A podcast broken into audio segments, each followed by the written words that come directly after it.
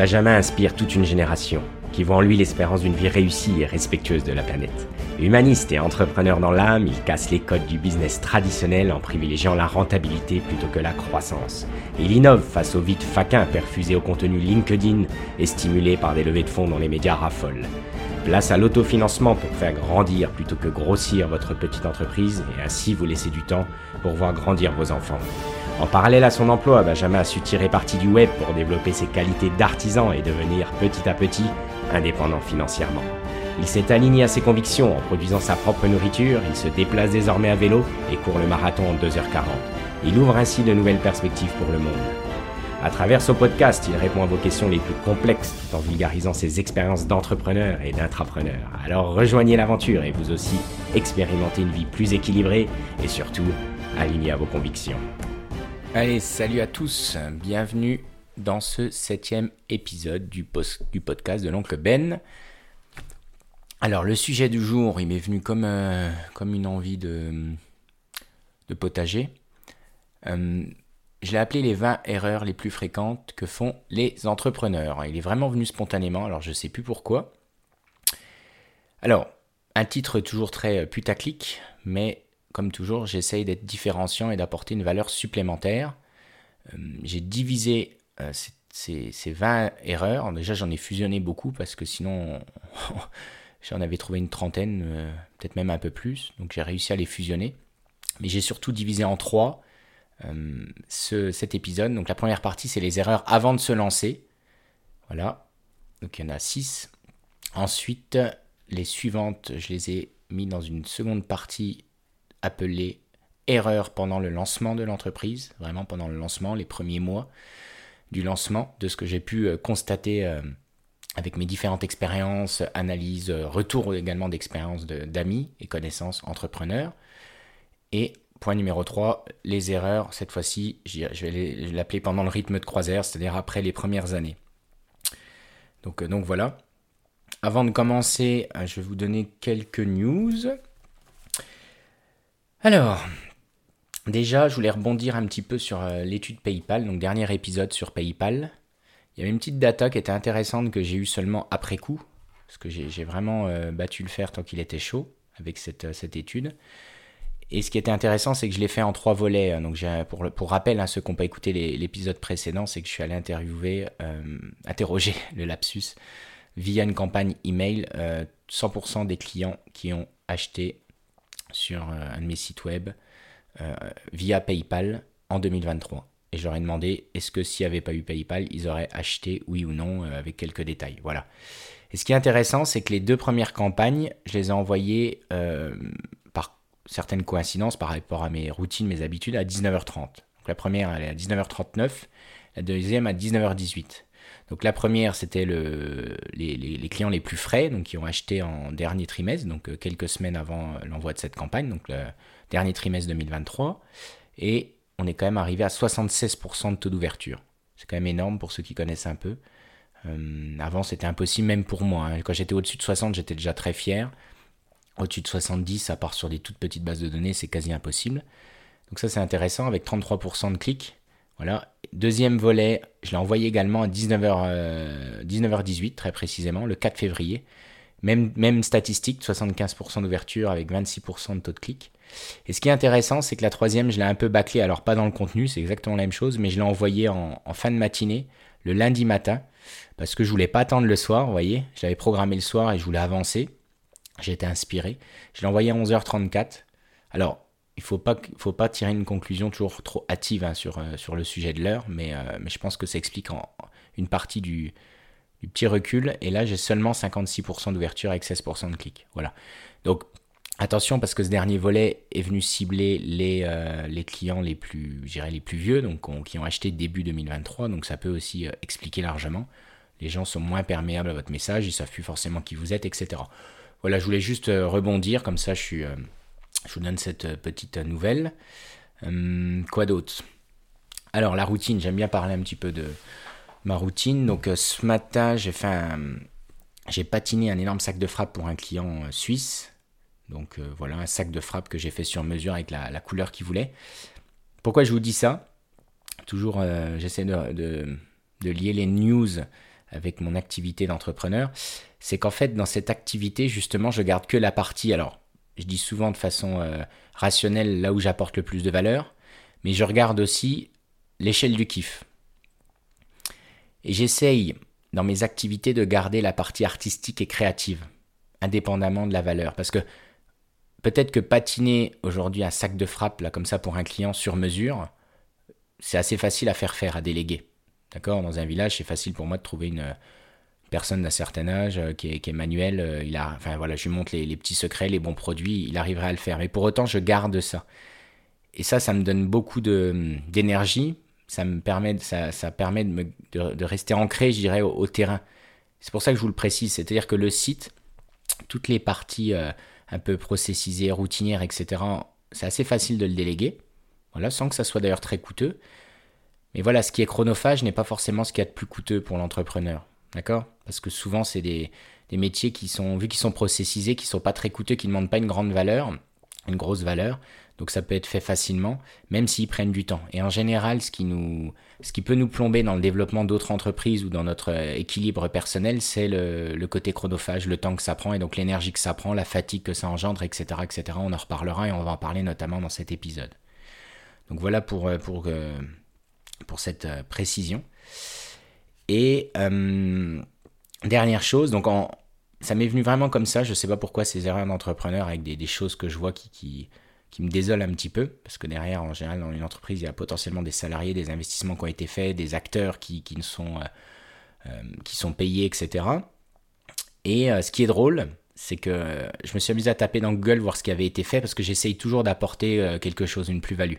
Si le tour du sujet a été fait, en long, en large, en travers, je m'abstiens, je préfère passer du temps sur autre chose.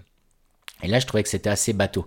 Parce qu'en général, ces titres-là, derrière, on a rarement des gens qui créent beaucoup de valeur. D'accord ? Les 20 erreurs, top 10 de ceci, de cela.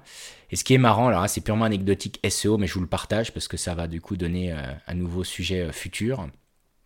C'est qu'en tapant juste « erreur à éviter » dans Google, donc je voulais mettre « erreur à éviter chez les entrepreneurs ». Et en fait, le premier truc qui m'a été proposé en ce qu'on appelle la longue traîne, donc là je vous réfère à mon épisode sur le blogging pour comprendre ce que c'est, pour ceux qui ne connaissent pas, et ben c'était les 10 erreurs à éviter, je me le suis noté, les 10 erreurs à éviter en entretien d'embauche. Et du coup, ça m'a fait tilt, je me suis dit, mais purée, je suis légitime là-dessus. Alors, je ne veux pas partir dans tous les sens, j'essaie de rester focus, mais je me suis dit, si je dis aux gens qu'il faut garder toujours un pied dans l'intrapreneuriat, c'est-à-dire en tant qu'employé, hein, c'est un peu le fer de lance aussi, la volonté que j'ai de vous donner tout l'intérêt, la puissance de garder un pied dans une entreprise, telle qu'elle soit, qui n'est pas la vôtre. Je me suis dit, il faut absolument que j'écrive là-dessus, que je partage. Surtout que les principaux qui ont écrit là-dessus, c'est monster.fr, c'est toutes ces... c'est ce que je vous expliquais, c'est tous ces sites qui ont besoin de créer du contenu sur ces sujets pour pouvoir vendre quelque chose derrière. Mais je ne suis pas sûr qu'il y ait réellement un employeur qui, avec plein d'expérience, qui a partagé à ce sujet. Donc je vais essayer de le faire modestement, ça sera sûrement le sujet d'un prochain épisode. Ça sera voilà, les erreurs à éviter lors d'un entretien d'embauche, puisque maintenant ma meilleure expérience, j'ai eu l'occasion de recruter énormément de monde. Je dirais plus d'une centaine assez sereinement, aux alentours de 150. Et si on parle d'entretien, je pense qu'on peut allègrement dire peut-être 200, 250 entretiens en l'espace de 10 ans. Oui, c'est ça, quand on a un métier qui bouge avec du turnover, etc. Donc voilà. Voilà, je ferme la parenthèse des news et on va commencer directement par un peu l'intro, le contexte, etc. du sujet en question, donc les 20 erreurs les plus fréquentes que font les entrepreneurs. Donc un peu d'éléments de contexte quand même. En 2023, le nombre de défaillances d'entreprises en France a augmenté de 5,4% par rapport à 2022. Donc vous savez qu'on a essuyé les plats du Covid, notamment dans la food. Et je suis bien placé pour savoir puisque j'ai un pied justement dans la food en tant qu'employé. 60% des défaillances d'entreprise surviennent dans les 5 premières années d'activité. Donc ça, c'est super important. En gros, quand on passe les 3e, 4e, 5e années, on a toujours beaucoup plus de chances de réussir sur le très long terme, dans l'idée. Quand il y a doute, il n'y a pas de doute. Donc voilà, si on a dépassé la 3e année, ensuite la 4e, je crois qu'après 4 ans d'existence, on estime, alors ça, je ne l'ai pas lu dans une étude, mais à peu près de ce que j'ai en tête, c'est 80% de chances que l'entreprise perdure, d'accord ? Donc voilà, je vous disais avant, 60% des défaillances d'entreprise donc, surviennent dans les 5 premières années d'activité, donc ça c'est très important. Et pour les startups, parce que les startups, j'allais dire malheureusement le lapsus, font encore rêver beaucoup, mais ils ignorent l'arrière du rideau. Je crois qu'il faut avoir travaillé dans une startup pour le comprendre et surtout être honnête avec soi-même et avec les autres. Mais 80% des startups disparaissent après 2 à 5 ans d'existence. D'accord ? C'est pire. Et en plus, on n'attend pas qu'elles soient rentables. Et ça, il y en a beaucoup qui ont tendance à l'oublier. Quand vous interrogez des VC, donc des personnes qui s'occupent de financer ces startups, elles ne veulent surtout pas que la startup soit rentable, surtout les premières années. D'accord, ça serait un mauvais signal parce que les investisseurs recherchent vraiment de l'ultra...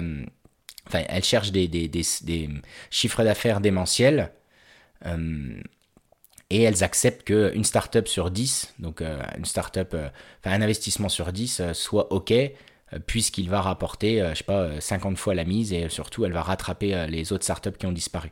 Je ne sais pas si c'est clair, là n'est pas le sujet, mais voilà, c'était pour vous partager un peu. Parce que tout le monde est à fond avec les levées de fonds, avec les startups, etc.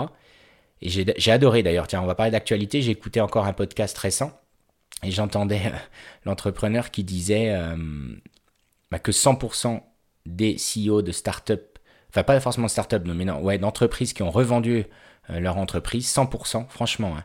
Donc c'est pas des études, hein, c'est vraiment les dires d'un entrepreneur qui baigne dedans. 100% des entrepreneurs qui revendent leur entreprise sont malheureux après l'avoir revendue. C'est-à-dire que je pense qu'on peut comparer ça à un compétiteur de très haut niveau, au niveau sportif. Et on sait que si on ne se fait pas accompagner, etc., il y a quand même peu de chances d'être heureux après avoir terminé une carrière de sport si on ne se reconvertit pas dans quelque chose. Et encore, même quand on se reconvertit, pareil pour baigner dans le sport, c'est souvent assez difficile psychologiquement. Donc voilà pour cette petite intro. Donc la première partie, c'est les erreurs avant de lancer son entreprise. Donc la première, hein, qu'il y en a 20 hein, en tout, donc la première, c'est de ne pas avoir fait d'études de marché et donc de ne pas connaître ce qu'on appelle son product market fit. D'accord ? Donc c'est la connexion entre l'offre, donc ce que vous avez prévu de proposer, et la réelle demande de vos clients. Et ça, c'est quelque chose, vous allez voir, j'ai essayé de garder vraiment toujours la technique de l'entonnoir. D'accord ? J'ai divisé, ça je vous l'ai dit. Mais de prendre les gros pions et pour arriver jusqu'à la finesse d'une entreprise après 5 ans d'existence, de ce qui peut faire plier une entreprise même après 5 ans d'existence. Donc là, on commence vraiment par les gros pions. Donc c'est de ne pas connaître son marché et pire encore, de s'écouter trop et de faire ce que j'appelle l'ego marketing.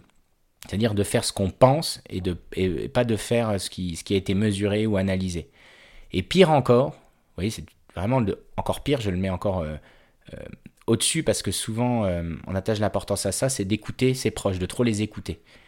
Un bel exercice, c'est de demander à X proches, donc amis, très proches, moins proches, etc., dans une salle, de leur demander ce qu'ils pensent de notre projet. La plupart du temps, ils vont vous dire que c'est top, parce que globalement, tout le monde a de bonnes idées, etc. Et la première chose que vous pouvez faire, ça c'est un exercice concret, c'est de demander, ok, vous trouvez ça top, mais est-ce que vous l'achèteriez ? Et ça, c'est super important. La plupart du temps, malheureusement, mais en tout cas, la plupart du temps, si les gens sont nets, ils vont dire « Bah non, j'avoue, moi, j'en aurais pas l'utilité, etc. » Donc, si déjà, vous n'avez pas convaincu votre cercle proche d'acheter votre produit, attention, d'accord ? Méfiance. Et ça, c'est super important parce que c'est facile à faire si vous avez envie de vous lancer dans quelque chose.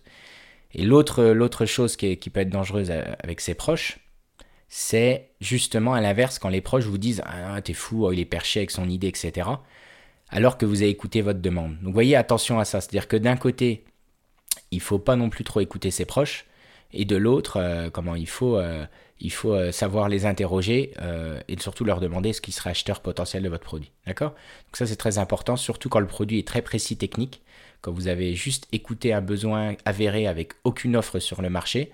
Si ce produit il est très précis et technique, ce qui arrive souvent, dans la tech par exemple, les gens vont vous dire « Oh là là, c'est quoi ton truc ?» etc. Donc, ils ne vont pas vous donner une bonne vibe, une bonne énergie. D'accord ? Donc, voilà pour l'erreur numéro 1.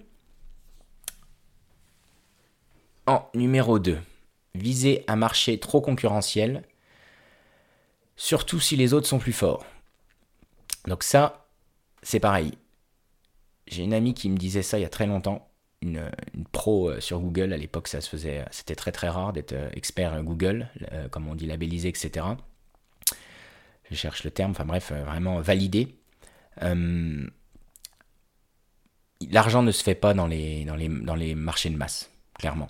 L'argent ne se fait pas, il n'y a quasiment aucun site web qui gagne beaucoup d'argent sur un marché de masse, y compris d'ailleurs quand il est leader.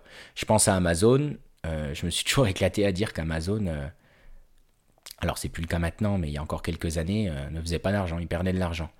Et Amazon draine un maximum, dans l'esprit d'ailleurs de la start-up, et va gagner soit plus tard, dans 5, 10, 15 ans. Donc là, on y est, je vous dis, je ne sais pas où en sont leurs comptes. Hein. Je n'analyse pas en détail, mais voilà, il y a quelques années, c'était le cas.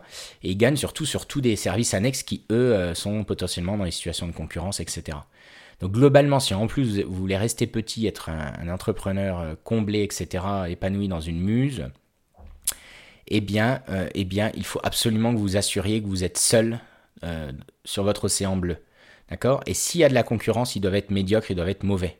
Et c'est ça qui est intéressant, c'est que s'il y a une concurrence qui en plus vit de cette activité, donc ça c'est assez facile de voir si l'entreprise elle fait 500 000, 1 million ou 3 millions d'euros, et que vous la sentez vraiment médiocre, c'est-à-dire vous devez être sûr de vous, d'accord, vous êtes capable de courir à telle allure, à 3,50 au kilomètre, et bien si la seule personne qui est sur la course, elle court à 4,30, vous savez très bien que si vous allez démarrer et que vous mettez en place tout ce qu'il faut, vous serez devant elle. Donc en fait, c'est la question que vous devez vous poser, c'est fondamental. N'allez pas dans un marché de masse, même si ça vous fait envie, même si vous voulez créer une énième marque de streetwear ou de je sais pas quoi, c'est impossible. Voilà, je préfère qu'on me dise « Ah non, regarde, tel exemple, il a réussi. Tant pis, je généralise, je vais un peu vite pour vous aider. C'est impossible. » Je bois une gorgée de mon café. 16h40. Oh, pire, je ferai une petite coupure là, goûter avec les enfants. 16h40, c'est l'heure du goûter, les amis. 16h40. Alors,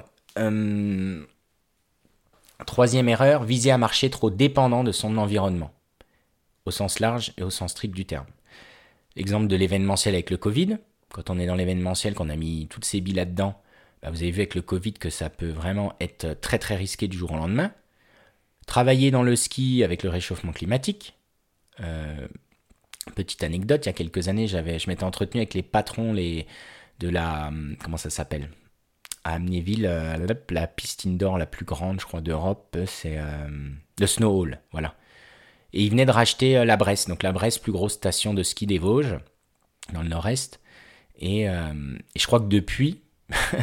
la station, elle n'a quasiment pas eu de neige, quoi. Donc ça fait 3 ans de ça, je suis désolé, je ne me rends plus trop compte des années, mais ça doit être 3-4 ans, peut-être que certains les connaissent ou qu'ils m'écouteront un jour, mais et j'ai eu de la peine pour eux parce que c'était des super jeunes, on était dans un développement, alors je ne sais plus ce que c'était, mais donc je travaillais pour Decathlon à l'époque, donc c'était enfin voilà, une idée parmi d'autres d'un partenariat qu'on faisait avec eux pour du sport. Et ça m'avait surpris, je me suis dit, c'est quand même couillu d'acheter une station comme La Bresse, avec le réchauffement, ça m'avait surpris, quoi. Je veux dire, même avec plein d'énergie, plein d'idées, à un moment donné, vous avez beau être le meilleur du monde, si vous ne pouvez plus courir parce qu'il fait trop chaud, vous avez beau courir très vite, si à un moment donné, c'est plus possible techniquement parlant de courir, vous avez beau être le meilleur du monde, vous resterez à l'arrêt, à la maison, quoi, hein, d'accord ? Donc là, c'est pareil. Donc prenez-le en compte, c'est des choses évidentes quand on les entend. Mais si vous ne faites pas toute cette liste à vous questionner, il y a de fortes chances que vous vous plantiez malheureusement. Donc prenez vraiment ça en compte. Alors ça ne veut pas dire qu'il ne faut pas y aller, mais c'est un gros risque à prendre en compte et c'est là où il ne faudra peut-être pas mettre tous ses œufs dans ce même panier. C'est peut-être se dire, voilà, je fais de l'événementiel. Par contre, à côté, moi, je veux absolument qu'il y ait, je sais pas moi, des goodies, des t-shirts, pour le coup, je sais pas, faits de telle manière. Je prends l'exemple du monde du traiteur que je connais bien, on fait de l'événementiel, etc. Par contre, à côté, on fait du B2C local, etc. Quoi. Donc, voilà. Alors, point numéro 4. Ah, ça, j'aime beaucoup. C'est un ami qui me l'a partagé. Parce que quand je construis un épisode comme ça, je demande toujours. Hein. Je me fais entourer, je demande, je recroise. En fait, je commence par une feuille blanche, je note tout ce que j'ai en tête. Et ensuite, je sollicite des gens d'expérience, des amis, experts. Enfin, en tout cas, qui ont de l'expérience, voilà. Et des fois, ça me donne des idées. Je me dis, tiens, ça, j'en ai parlé. Ah, ça, j'y ai pas pensé. Tel prisme, ok, etc. Et donc là, j'aime bien cette phrase, c'est penser que les choses simples vont être faciles. Ça, c'est super intéressant. À chaque fois, je vais essayer de vous illustrer par des exemples. Je crois que ce qui revient le plus, c'est la restauration pure et dure, donc le restaurant. J'avais été à la CCI il y a quelques années pour un lancement, justement, d'entreprise. Et ce qu'ils me disaient, ce qui revenait le plus, donc c'est intéressant hein, de les questionner, ces gens-là, pour quand on aime la data comme moi, c'est intéressant. C'est que ce qui revient le plus, c'est les pizzas et donc la restauration. C'est le nombre de gens, encore une fois, comme je disais un épisode précédent, qui sont entrepreneurs malgré eux, c'est-à-dire qu'ils se sont fait virer ou ils font une reconversion. Et puisqu'ils aiment faire à manger à la maison, ils se lancent dans un resto. Ça, c'est le gros classique que je vous partage, donc resto ou autre. C'est-à-dire tout ce qui est créé vraiment de vos mains avec notamment du vivant, d'accord ? Je ne fais pas l'amalgame avec de la création artistique, etc., mais avec du vivant. Donc ça peut être du vivant animal, on l'a vu avec l'élevage, ça peut être du vivant avec un levain et du pain, ça peut être du vivant avec une date de péremption, enfin voilà, comme ici, des pizzas avec des ingrédients, etc. Mais faire une pizza, franchement, à la maison, c'est facile. D'accord, de faire sa pâte, mettre ses ingrédients, c'est facile. Mais quand on en fait un métier, c'est pas forcément simple, bien au contraire. Parce qu'il y a tout un tas de choses inhérents un peu à votre produit qui, elles, sont très complexes. Et c'est le cas d'un restaurant. Parce que pour avoir un restaurant, il faut être gestionnaire, il faut avoir une capacité à beaucoup travailler, enfin à peu dormir. Il faut avoir une faculté de commerçant avec son client, il y a tout un tas de choses qui gravitent autour et que vous n'avez pas chez vous quand vous faites votre pizza. Et donc ça, posez-vous cette question parce que suivant votre personnalité, il y a des fois où c'est juste pas possible. Et c'est un bel exemple, la pizza ou la boulangerie, c'est des boulangers antipathiques, il y en existe énormément, pourtant ils font du super pain. Alors, des fois avec le pain notamment, on peut quand même aller acheter son pain si le pain est terrible, franchement. Mais sur une pizza, pour reprendre cet exemple, je suis sceptique. Aujourd'hui, aller passer 1h30 à tabler tranquillement si le serveur est froid, qu'il n'y a pas une bonne ambiance. Il y a ça aussi, hein, tout ce qui est décoration, feng shui et compagnie.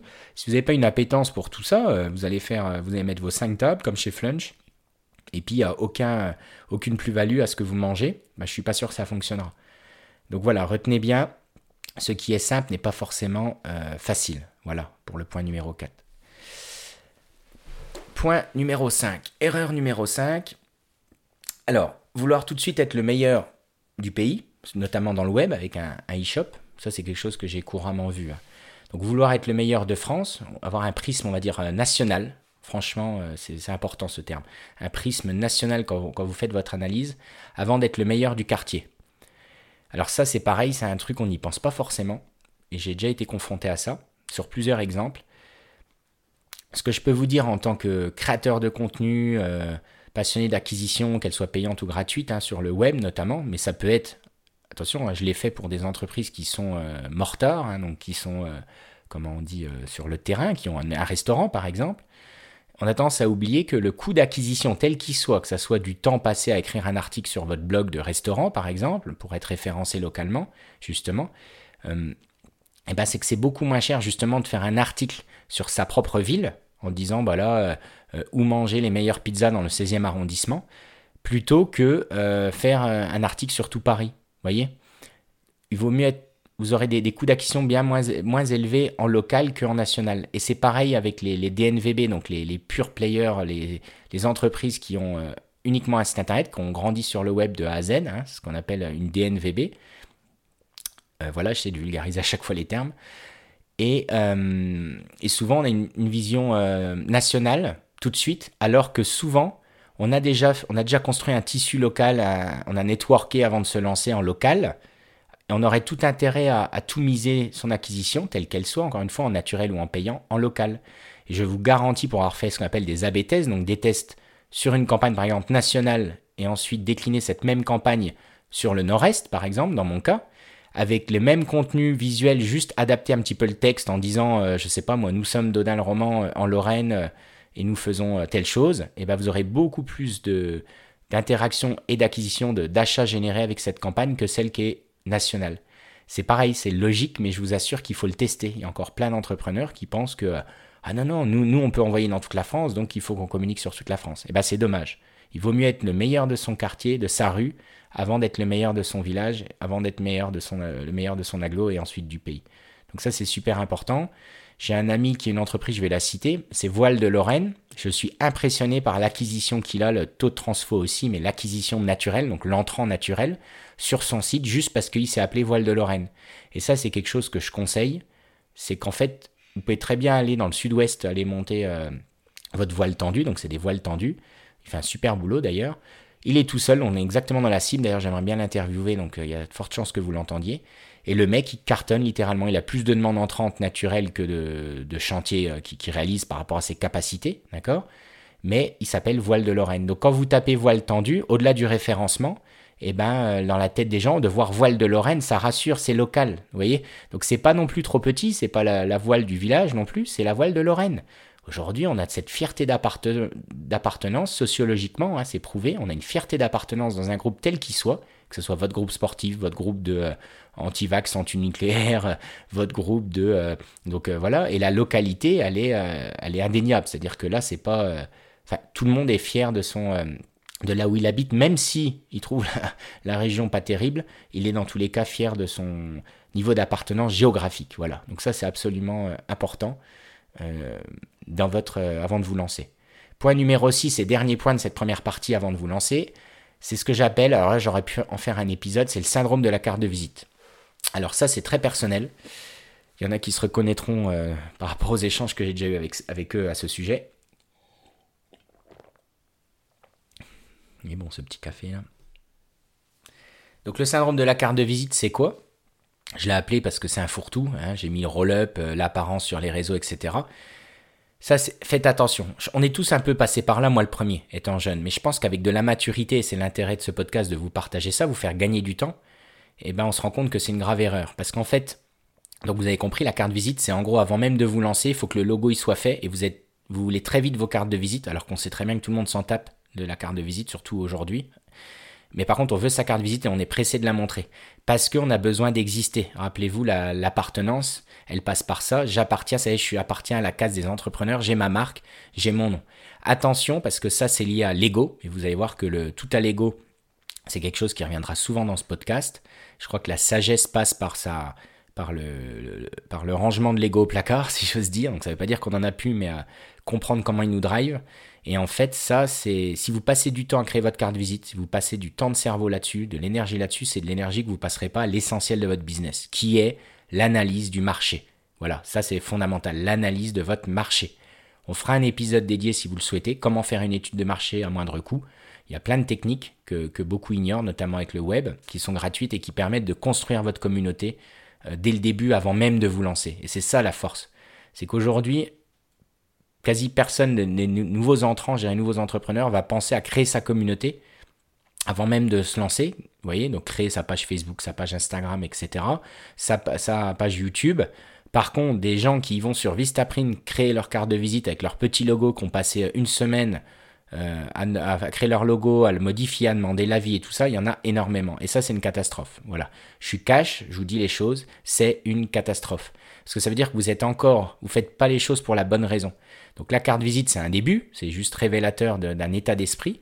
Mais après, vous allez vous nourrir de choses qui ne sont pas essentielles dans le développement de votre business, d'accord, qui sont liées à l'ego. C'est-à-dire qu'on le verra ensuite, mais vous allez passer du temps peut-être sur les notifications que vous avez eues de tel client et tout ça, alors que l'essentiel à côté, vous n'avez pas pris le temps de le développer, etc.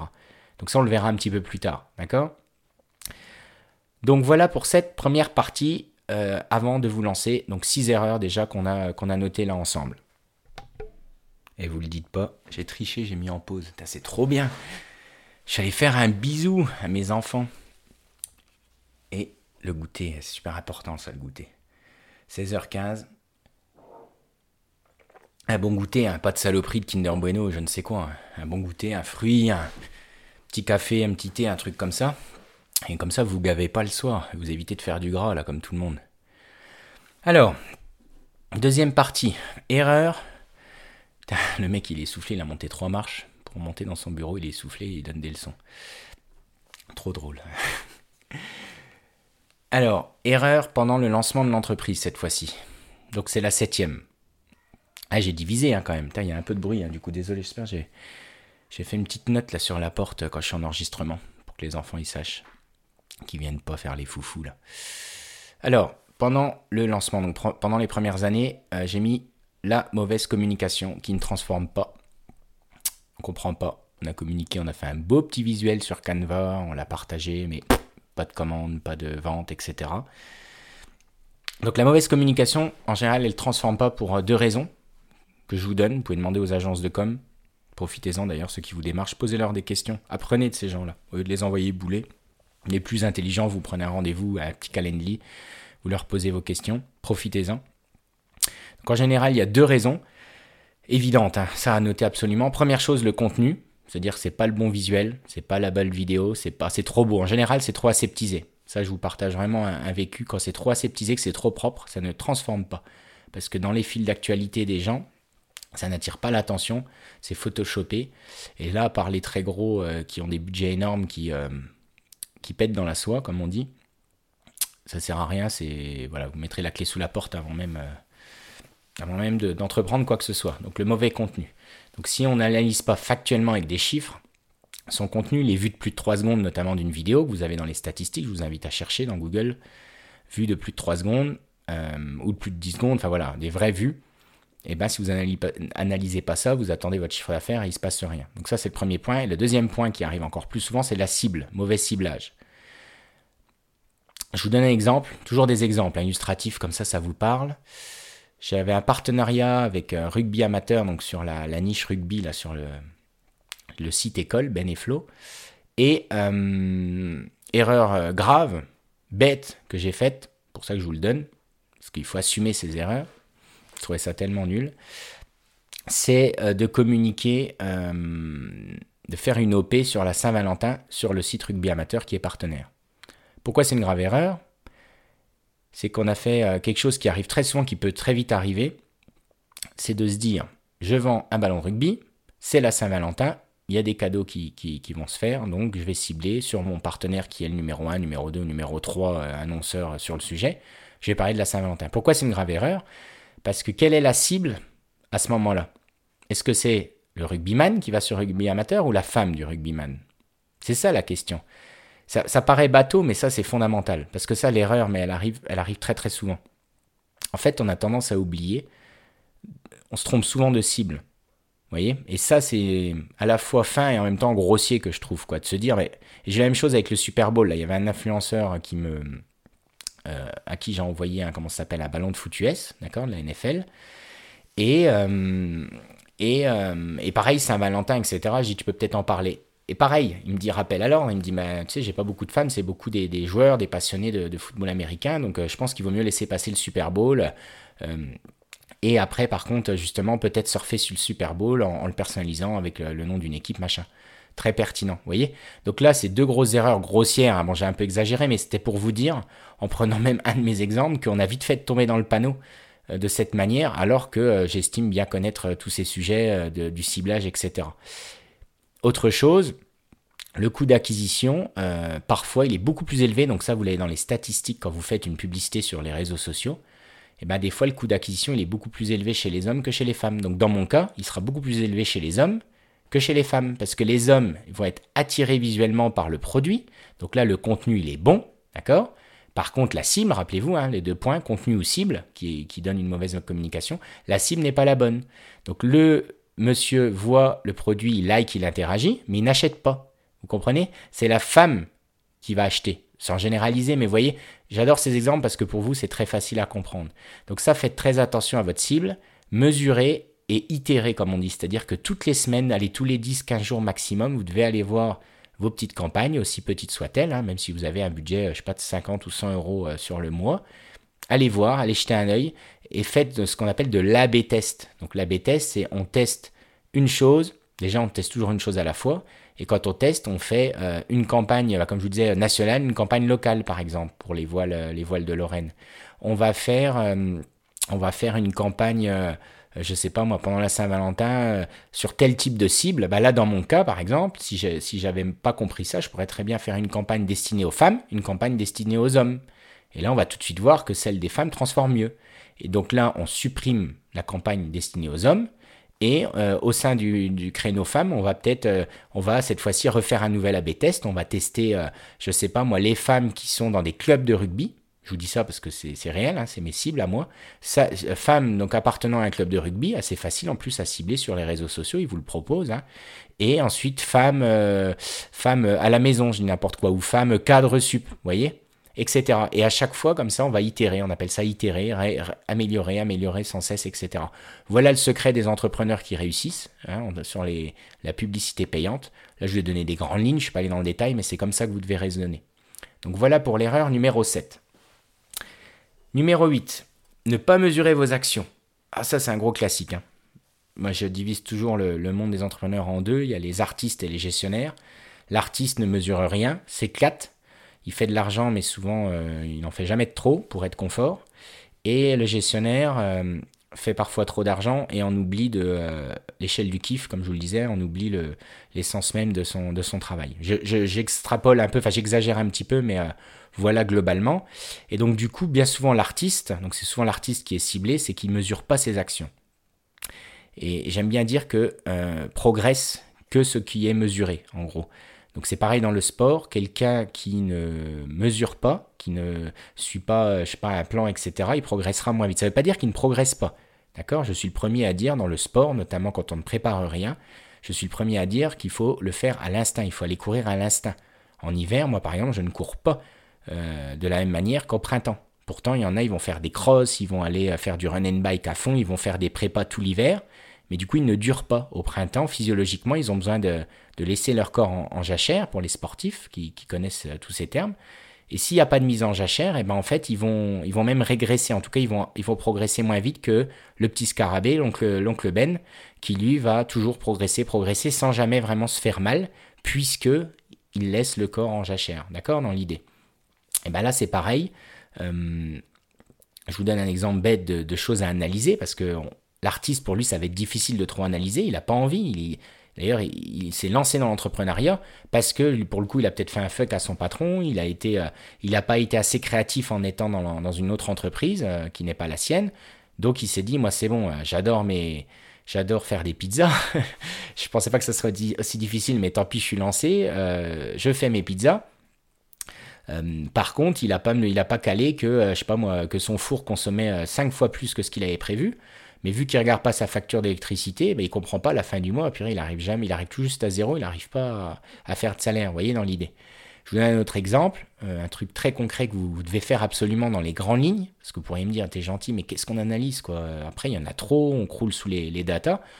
Un truc qui me semble fondamental, qui est peu fait, c'est d'analyser le trafic de votre site, tel qu'il soit, votre site web, ou votre petit shop sur Etsy, par exemple, et de le comparer à votre chiffre d'affaires. Ça, c'est fondamental, c'est-à-dire de regarder ce qu'on appelle le taux de transformation. Donc, si vous faites 1000 visites et que vous faites donc 1000 visites par mois, en général, on regarde par mois, et que vous faites 300 € de chiffre d'affaires, vous êtes capable de calculer votre taux de transformation. Combien de visites ont déclenché un achat, ou alors, il y en a qui le font en euros, c'est-à-dire combien d'euros par visite générée, quoi. Vous voyez, combien d'euros générés par nombre de visites. Donc ça, c'est intéressant aussi. Donc ça, écrivez-le, faites-vous une photo dès les premiers mois et vous regardez au bout de 6 mois, 1 an, il faut que régulièrement vous ayez une partie analyse, sinon vous ne progresserez pas.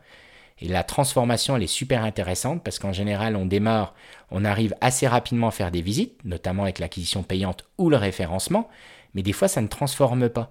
Et on pourrait remettre en question son business, son fameux product market fit, donc son business model dans l'idée, alors que bien souvent, c'est juste des très grosses frictions que vous ignorez sur votre site web. Et je vous dis ça, c'est réel. Il y a beaucoup plus de fois où j'ai vu des entreprises qui se fourvoyaient sur leur taux de transfo, enfin leur expérience utilisateur sur le site, alors que, enfin, dans l'autre sens, pardon, qui pensaient que c'était leur business qui ne fonctionnait pas, alors que c'était juste des grosses frictions sur le site internet. D'accord, leur site web. Une friction, ça peut être simplement un mode de paiement qui n'est pas clair, ça peut être... une simple description, une photo qui ne fait pas envie, la simple photo vignette, elle est fondamentale. Ça, j'ai vu, mais ça m'est arrivé de tripler le chiffre d'affaires sur un seul produit juste en changeant la photo de vignette. Vous voyez, ça, c'est réel ce que je vous dis. Et n'importe quelle personne qui analyse ce qu'on appelle l'UX, l'expérience utilisateur sur le site web, vous pourrez vous le dire, d'accord ? Donc, mesurez, trouvez vos KPI, vos points d'analyse. Là, je vous en ai donné un, il y en a d'autres. Si ça vous plaît, je pourrais vous faire un article dédié du style quels sont les 10 indicateurs. KPI, c'est la même chose, donc Key Performance Indicator. À chaque fois, j'essaie de vous traduire les anglicismes parce que Les mettre de côté, les anglicismes, je pense que c'est pas une solution. Parce que plus on avance, plus il y en a. Dans les écoles de commerce, il n'y a plus que ça. Donc ça va vous décrocher complètement du monde corpo et je pense que c'est pas une bonne solution. Donc j'essaye plutôt de vous les traduire, de pas en donner, de donner vraiment le minimum et de vous les traduire parce que j'estime que certains sont plus utilisés que l'équivalent français. Donc voilà. J'ai noté être smart, donc c'est pas au sens être intelligent, mais smart, je l'utilise énormément dans mes actions, c'est simple, S, M, mesurable, A, ambitieux, R, réaliste et T, timé, si je ne m'abuse. Et moi, j'utilise beaucoup ce terme dans mes décisions. Je m'oblige à chaque fois à me dire, est-ce que ma décision, elle est simple, d'accord, de compréhension, etc. Est-ce qu'elle est mesurable? Donc c'est là où on vient au fait de mesurer. Est-ce qu'elle est ambitieuse? Mais pas trop quand même, elle doit être réaliste. Et surtout timée. Timée, ça veut dire je fais un point tous les 6 mois là-dessus. D'accord ? J'aurais réussi ici et seulement si. Là, le taux de transformation a été doublé d'ici 6 mois. Qu'est-ce que je mets en application pour arriver à ça ? Je suis une formation sur l'UX d'un site internet. Je demande gratuitement un audit d'une agence de com. Petite ficelle que je vous donne, petit tips. Vous demandez une agence de com, ils vous font un audit gratuit, bon ça va pas bien loin, mais ils vont quand même vous donner des grandes lignes. Le petit rendez-vous que vous avez avec eux, il va être très très riche pour vous, et ben vous notez tout. Et c'est comme ça que j'ai fait moi mes débuts, ça fonctionne très bien. Point numéro 9, lever des fonds ou vous endetter, pire, vous portez caution personnelle. Ça c'est horrible, mais je l'ai déjà vu, surtout dans l'alimentaire, la restauration, etc. Des gens qui font all-in. Moi, je suis impressionné par ça. D'ailleurs, j'ai même de l'estime pour ceux qui arrivent à le faire. Même si je ne le souhaite pas, je dois dire que ça m'impressionne parce que moi, je suis à l'opposé de ça. Plutôt petit scarabée prévoyant, etc. Mais lever de fonds, vous endetter, moi, clairement, je ne vais pas vous le conseiller sur ce podcast. Ça, c'est clair. La charge mentale, elle va surtout amener plein de défauts qu'on va voir là. Les prochains défauts vont être souvent amenés avec une levée de fonds ou un endettement. Retenez ça, là on est au point numéro 9, et tout le reste, là, tout ce que je vais vous dire, vous allez voir que souvent quand on est endetté, qu'on a fait une levée de fonds, on est encore plus à même à faire ces bêtises. D'accord ? Point numéro 10, et c'est ce qui revient le plus, je dirais, quand on demande les entrepreneurs, c'est le défocus. Donc ça, on le verra aussi sur d'autres points, mais c'est de courir plusieurs lièvres à la fois. Ça, c'est gros classique. Hein. Si en plus on met avec ça les stimuli des écrans tels qu'ils soient, que ce soit Netflix, les notifications, etc., c'est horrible. Mais le défocus, surtout quand on nourrit un petit peu son côté artistique, sa créativité avec du contenu, chose que je fais. Hein. Attention, je ne dis pas qu'il ne faut pas le faire, je le fais. Mon avis de fait d'être défocus. Donc restez focus, notez-vous les choses. Je m'engage avec moi-même à travailler sur ce point les 6 prochains mois. Tout doit tenir à chaque fois sur un post-it ou sur les doigts d'une main. Essayez de trouver tous ces moyens. Encore une fois, on ne peut pas aller en profondeur sur ce sujet. Si ça vous plaît, je pourrais vous en parler. Il y a plein de moyens. Mais le gros truc qui revient, c'est d'être défocus. Point numéro 11. Alors, on a combien là ? 42 minutes. Point numéro 11. Enclencher des abonnements inutiles à droite à gauche. Alors ça, je suis content de ça, parce que c'est moi qui l'ai trouvé. Enfin non, quand je dis c'est moi, en fait, je me suis amusé à regarder ce qui se disait. Hein, je vous disais, est-ce que j'ai une valeur à apporter ou pas ? Et quand j'ai vu qu'il y avait, un point sur 2 qui n'était pas traité dans ce qu'on trouvait comme contenu à ces sujets, je me suis dit, bon, bah tiens, j'ai peut-être ma petite graine, mes petites choses à dire. Donc l'abonnement, c'est quelque chose que je constate. Ma frugalité permanente me permet encore plus de le constater. Je dis souvent que j'ai quasiment jamais fait de crédit, moi, de ma vie. Et ben, c'est pareil avec les récurrences. Parce qu'en fait, tous les acteurs, de manière générale, maintenant, cherchent à faire de la récurrence. C'est-à-dire que même un boulanger, maintenant, il va essayer de faire en sorte que vous ayez un abonnement chez lui pour vous donner droit à, je sais pas moi, des cours 1 fois par mois de boulangerie. D'ailleurs, petite idée hein, que je donne comme ça. Aujourd'hui, un petit abonnement qui vous permet d'avoir votre pain, je ne sais pas, 5 centimes moins cher que les autres, et d'avoir le jour de la galette des rois, au lieu de vendre à tout le monde et de ne pas savoir combien vous aurez de personnes devant chez vous, et ben, c'est de se dire, ben, moi, la galette des rois, je la fais que aux gens qui ont un abonnement chez moi. Vous voyez, c'est des idées que je vous donne comme ça, hein. Mais voilà, c'est toutes ces choses-là. Donc, la récurrence est pour beaucoup d'entreprises un peu devenue la priorité. Donc, vous ne faites pas avoir parce qu'en fait, le nombre d'abonnements qu'on peut avoir, 10, 15, 20, 30 euros par mois, ça va très vite, d'accord ? Et moi, j'essaie toujours de trouver une solution, alors sans tomber dans la radinerie qui est contre-productive, mais à chaque fois, bien souvent, il y a des solutions différentes, et notamment en payant one shot. C'est-à-dire qu'aujourd'hui, au lieu de payer une récurrence de 30 € par mois, moi, des fois, je préfère payer 350 € à un développeur ou un webmaster qui me développe la chose, plutôt que brancher un plugin qui va me coûter 15 € par mois sur mon site internet. Ça, c'est un exemple concret là que je vous donne. Enfin, c'est vraiment quelque chose que je vis. Je préfère, j'insiste, payer une seule fois 300 € parce que, en plus, j'ai de la trésorerie, parce que je ne me suis pas endetté, parce que ma philosophie, plutôt que prendre un abonnement. Exemple très classique qui vient très vite, Google Workspace, pour ne pas les citer, j'en parlais avec des amis, pareil, entrepreneurs. Si on prend du recul, c'est cher quoi, pour ce que c'est. Qu'est-ce qui vous empêche de travailler avec une adresse Gmail ? Alors, il y en a, ils vont me dire « Ah non, tu peux pas pour telle raison. » Mais bien sûr que si, soyez malin, hackez le game, soyez pirate. Aujourd'hui, moi, je peux très bien créer, en plus, ça vous fait un espace de stockage à chaque adresse mail. Qu'est-ce qui vous empêche de créer, je sais pas moi, Ben et Flo, recherche-développement, @gmail.com, Ben et Flo, SAV, @gmail.com, etc. Comme ça, en plus, vous séparez vos sujets si vous le souhaitez, quitte à tout réunir sur une même adresse mail, ça c'est facile à faire. Et vous ne payez pas Google Workspace, voilà. Et en plus, dès que vous êtes en tant que professionnel, c'est écrit pigeon sur votre fond, donc vous payerez plus cher. Ben, soyez malin, restez particulier. C'est pareil, on l'a vu avec la Poste, je reste encore particulier même avec des gros volumes d'expédition, parce que j'y trouve mon compte. C'est-à-dire, même s'il y a des trucs un peu moins intuitifs avec l'interface de particulier, mais c'est tellement plus cher quand on est pro que le temps que ça me coûte en argent, en temps, c'est bien inférieur au prix plus élevé du contrat professionnel. Je ne sais pas si je suis clair. Donc ça, vraiment, soyez malin. Quand vous êtes professionnel, c'est écrit pigeon sur votre fond, vraiment. Donc restez particulier le plus longtemps possible. C'est pour ça qu'on ne cherche pas à faire des business qui font des millions. Restez particulier, maximisez votre marge et attention aux abonnements. À chaque fois, dites-vous comment je peux faire autrement. Si je n'ai pas le choix, j'ai vraiment pas le choix, je peux pas, j'ai pas possibilité d'avoir un prélèvement sur mon compte, comment je pourrais faire autrement? Donc ça, c'est important. Point numéro 12, mesurer ses déplacements.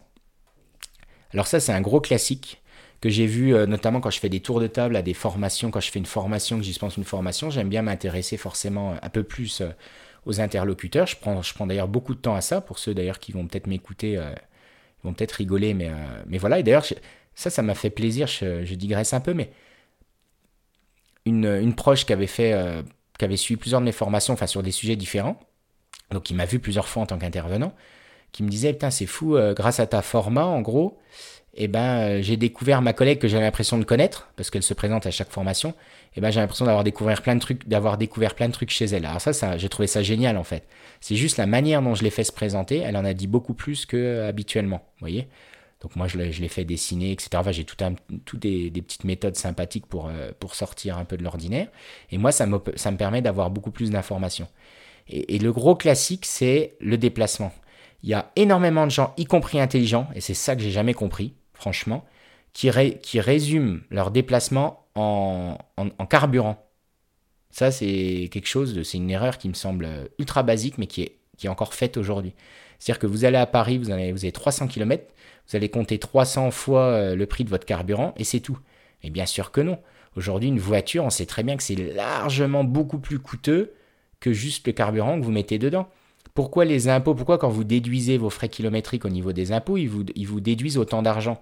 Les impôts, ils ne s'amusent pas à vous faire des cadeaux, ils essayent d'être le plus juste possible. Donc si vous allez sur le barème kilométrique, vous tapez barème kilométrique sur Google, que ce soit des impôts, il y a la BPI aussi qui fait un tableau de mémoire parce que je m'en sers souvent. Les frais kilométriques sur une voiture citadine classique, vous êtes entre 40 et 50 centimes du kilomètre. Qui compte ces frais kilométriques de cette manière ? Qui est capable de dire, moi quand je vais à la poste dans le village d'à côté déposer mes colis, je fais 5 km aller-retour, qui compte 5 km fois 50 centimes ? Vous voyez ? Si vous faites cet exercice, vous verrez que vos frais de port, si en plus vous faites le choix, comme je vous le conseillais, de compter tous les coûts dans votre port et pas juste l'envoi, de compter le scotch, le temps que vous prenez à expédier, le paquet, le carton, et surtout, du coup, les frais, le temps de déplacement, le déplacement à la poste, et surtout le temps passé à la poste, parce que le temps, c'est de l'argent. Si vous êtes une demi-heure à faire la queue, mais c'est de l'argent, si vous donnez pas de valeur à votre temps, c'est une problématique à part entière.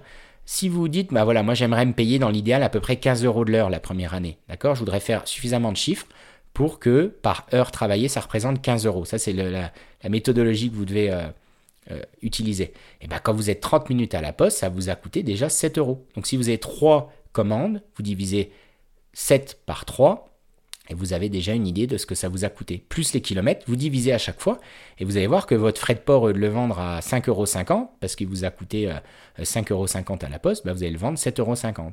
Et là, vous avez déjà une perte en moins, etc. D'accord ? Donc ça, c'est très important pour les déplacements. Je ne parle pas encore des salons, etc. Le dimanche, celui qui va à un salon, je l'ai fait une fois, hein, j'ai pas deux.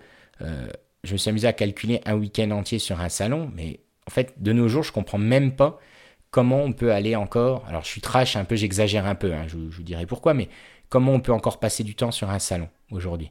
Qu'on me prouve financièrement sur du court terme. C'est là où sur le long terme, ça peut se défendre pour du branding, pour de la présence, voir ses clients. Attention, hein, j'exagère un petit peu, mais aujourd'hui, la plupart des entrepreneurs qui vont encore sur des salons, mais est-ce qu'ils ont mesuré ? Donc, leur déplacement, le couchage. Alors oui, des fois on dort chez un ami, mais chez un ami, c'est comme, enfin, faut que vous mesuriez ça comme un hôtel. Demain, vous n'allez pas dormir toute votre vie chez un ami si vous vous développez. Donc voilà, le restaurant. Donc là, vous mangez chez un ami, mais comptez au moins un restaurant. Faites, ne vous mentez pas. Faites au moins votre calcul comme il faut. Le dimanche, si votre salon c'est le dimanche c'est payé double. Donc bien sûr, vous ne vous payez pas double, mais c'est quand même du temps que vous ne passez pas à la maison, en terrasse, avec les voisins ou avec vos enfants. Donc c'est quand même du travail. Donc mesurez-le. Et si vous êtes fin dans votre analyse, chose que je vous conseillerais, c'est de compter même x2, voyez, parce que demain, si vous faites, au lieu de faire 30 000 euros, vous faites 150 000 euros, et c'est peut-être quelqu'un que vous allez embaucher qui ira sur ce salon. Donc, si vous n'avez pas mesuré à la juste valeur le coût de son heure à lui, eh ben, vous allez aller au casse-pipe, comme on dit. C'est-à-dire que votre business n'est pas viable. Il peut être viable, et je vous le souhaite déjà sur le court-moyen terme, mais sur le long terme, comme on va le voir dans la dernière partie, il n'est pas viable. Donc, c'est une erreur. D'accord ? Donc, mal mesurer ses déplacements, c'est une grosse erreur que je vois souvent. Je vous ai donné là 2-3 ficelles pour mesurer. Faites-le, vous ne regretterez pas. Dernier point, point numéro 13, attendre des résultats trop court terme. Donc ça, c'est un gros classique. Tiens, dans le référencement, c'est pareil. Alors ça, c'est une typologie pareille d'entrepreneur qui est souvent...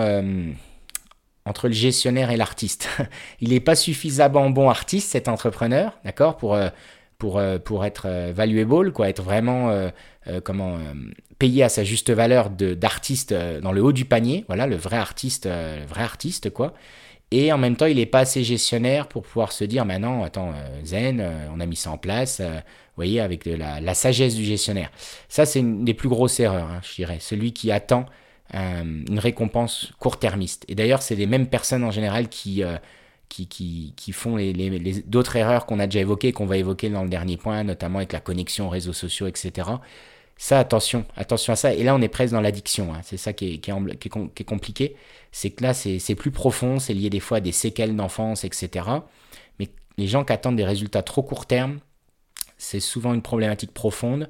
Ou alors, et c'est là où c'était lié, des gens qui ont levé des fonds, qui ont fait des business plans un peu trop ambitieux, qui ont des échéances trop ambitieuses, etc. etc. Et là, c'est plus grave. Donc ça, c'est un vrai gros problème, mais c'est difficile de l'éviter, en fait. C'est pour ça que je ne vais pas y passer trop de temps sur ce 13e point, mais attendre des résultats trop court terme, c'est une grosse erreur.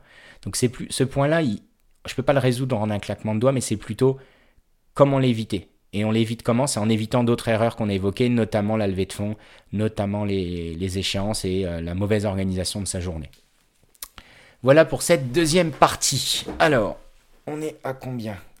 52 minutes, on est pas mal. J'essaie vous voyez l'intérêt de se fixer un cap d'une heure. Alors, je ne suis pas psychorigide, si ça fait 1h20, ça fait 1h20, mais une heure, je pense qu'on est pas mal de ce qu'on m'a remonté, c'est plutôt cool. Point, donc étape numéro 3. On va entamer la 14e erreur, hein, pour que vous suiviez bien. Donc, erreur pendant j'appelle ça le rythme de croisière, ou en tout cas après les 3-5 ans de vie de votre entreprise. Alors, on arrive au 14e point, donc arrêter le sport ou ne plus respecter votre work-life balance, comme on dit. Donc, attention, on a le droit ultra ponctuellement, je l'ai fait, de faire quelques nuits blanches, de se coucher plus tard, de tirer sur la corde. Mais quand on tire sur la corde, c'est exactement comme quand vous faites un plan d'entraînement pour un objectif de sport, donc de course à pied par exemple, ambitieux. On peut tirer sur la corde pendant 8 semaines. C'est à peu près la moyenne d'une préparation d'une course, d'accord ? 8, 12 semaines pour certains. Mais en général, pareil, les gens d'expérience préfèrent garder le minimum d'entraînement toute l'année pour que le jour où vous préparez quelque chose, ça soit le plus court possible parce que vous allez, entre guillemets, jouer sur la loi de l'hormèse, c'est-à-dire chatouiller, abîmer un petit peu le corps pour qu'il se renforce et qu'il soit plus fort, d'accord ? Donc, on se rapproche de la limite adaptative du corps pour le rendre plus fort, pour le renforcer, d'accord ? Et bien, c'est pareil avec votre entreprise. Il faut savoir le faire quand on a une échéance, par exemple, je ne sais pas moi, le webmaster qui vous demande de terminer, je ne sais pas, la mise en ligne de toutes les photos avant telle date, voilà. Et bien, ça, c'est utile. Et c'est là où il faut peut-être savoir se coucher tard, etc. Moi, c'est quelque chose dans lequel je ne suis pas très bon, avec l'âge surtout. Mais j'avoue qu'il faut savoir le faire. En tout cas, il y a d'autres qui sont bien meilleurs que moi là-dessus. Voilà. Je préfère anticiper pour être le plus léger possible, quoi, à tous les niveaux.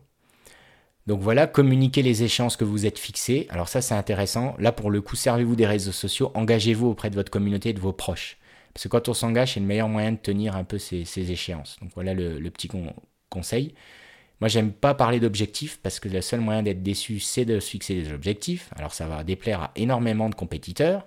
Comme quoi, on peut être compétiteur, avoir des résultats, dans mon cas, sans forcément se fixer d'objectifs. Moi, quand je fais un marathon, on me demande bien souvent, premier kilomètre, hein, parce qu'il y a des groupes qui se forment de niveau au bout d'une dizaine de kilomètres. Et souvent, on me demande, tiens, tu vises combien, t'es à combien, etc. Parce qu'à certains niveaux, surtout, on est au millimètre, hein, on est à 5 secondes au kilomètre. Sur 42 kilomètres, on arrive à être précis à 5 secondes près au kilomètre. Donc, c'est très, très précis, mais c'est normal. Hein, c'est, à force de s'entraîner, on devient une horloge. Et à chaque fois, on me demande, je réponds, je sais pas, on verra bien. Bon, c'est aussi une façon de me protéger, c'est une carapace en quelque sorte, mais c'est réel. Quand je fais un marathon, je sais que je vais être, je sais pas, entre 2h40 et 2h45, voilà. Et je vais peut-être faire 2h39, vous voyez, donc voilà. Alors que quand on a un objectif très précis, il y a de fortes chances qu'on ne l'atteigne pas. Et pour ma part, je trouve qu'on y perd plus qu'on y gagne. Mais c'est très personnel et je ne prétends pas avoir la vérité là-dessus. Par contre, je me fixe des caps. Et ça change tout. Le cap, c'est ce qu'on va se fixer quand on est en bateau sur la mer, quoi, sur l'océan bleu, d'accord ? Donc, on peut se permettre de faire des courbes, d'accord ? Tant qu'on arrive au même endroit, tant qu'on cible le même endroit. Et c'est une comparaison que j'aime bien parce que des fois, de tracer une ligne droite d'un point A à un point B, c'est là où on va le plus vite. D'ailleurs, j'ai un ami qui me disait ça. Il me disait, tiens, moi, je suis tout droit, je suis focus, j'ai ma machette et j'avance, je suis un bulldozer. Et moi, je vais un peu à gauche, un petit peu à droite, sans me défocuser, sans me disperser. Mais je m'autorise, les chakras restent ouverts, je m'autorise à aller un petit peu à gauche, un petit peu à droite. Et en fait, en allant un petit peu à gauche, un petit peu à droite, des fois, vous découvrez des chemins où la forêt elle est beaucoup moins dense. Et du coup, vous vous fatiguez beaucoup moins en prenant pourtant un chemin un petit peu plus long, vous voyez ? Donc voilà pour la comparaison, la métaphore. Donc pas d'objectif, mais des caps ambitieux. Voilà ce que je me suis noté. Et surtout, comme je vous ai dit, les gens qui arrêtent le sport ou qui ne respectent plus la work-life balance, c'est souvent une grosse erreur. Gardez-vous aussi.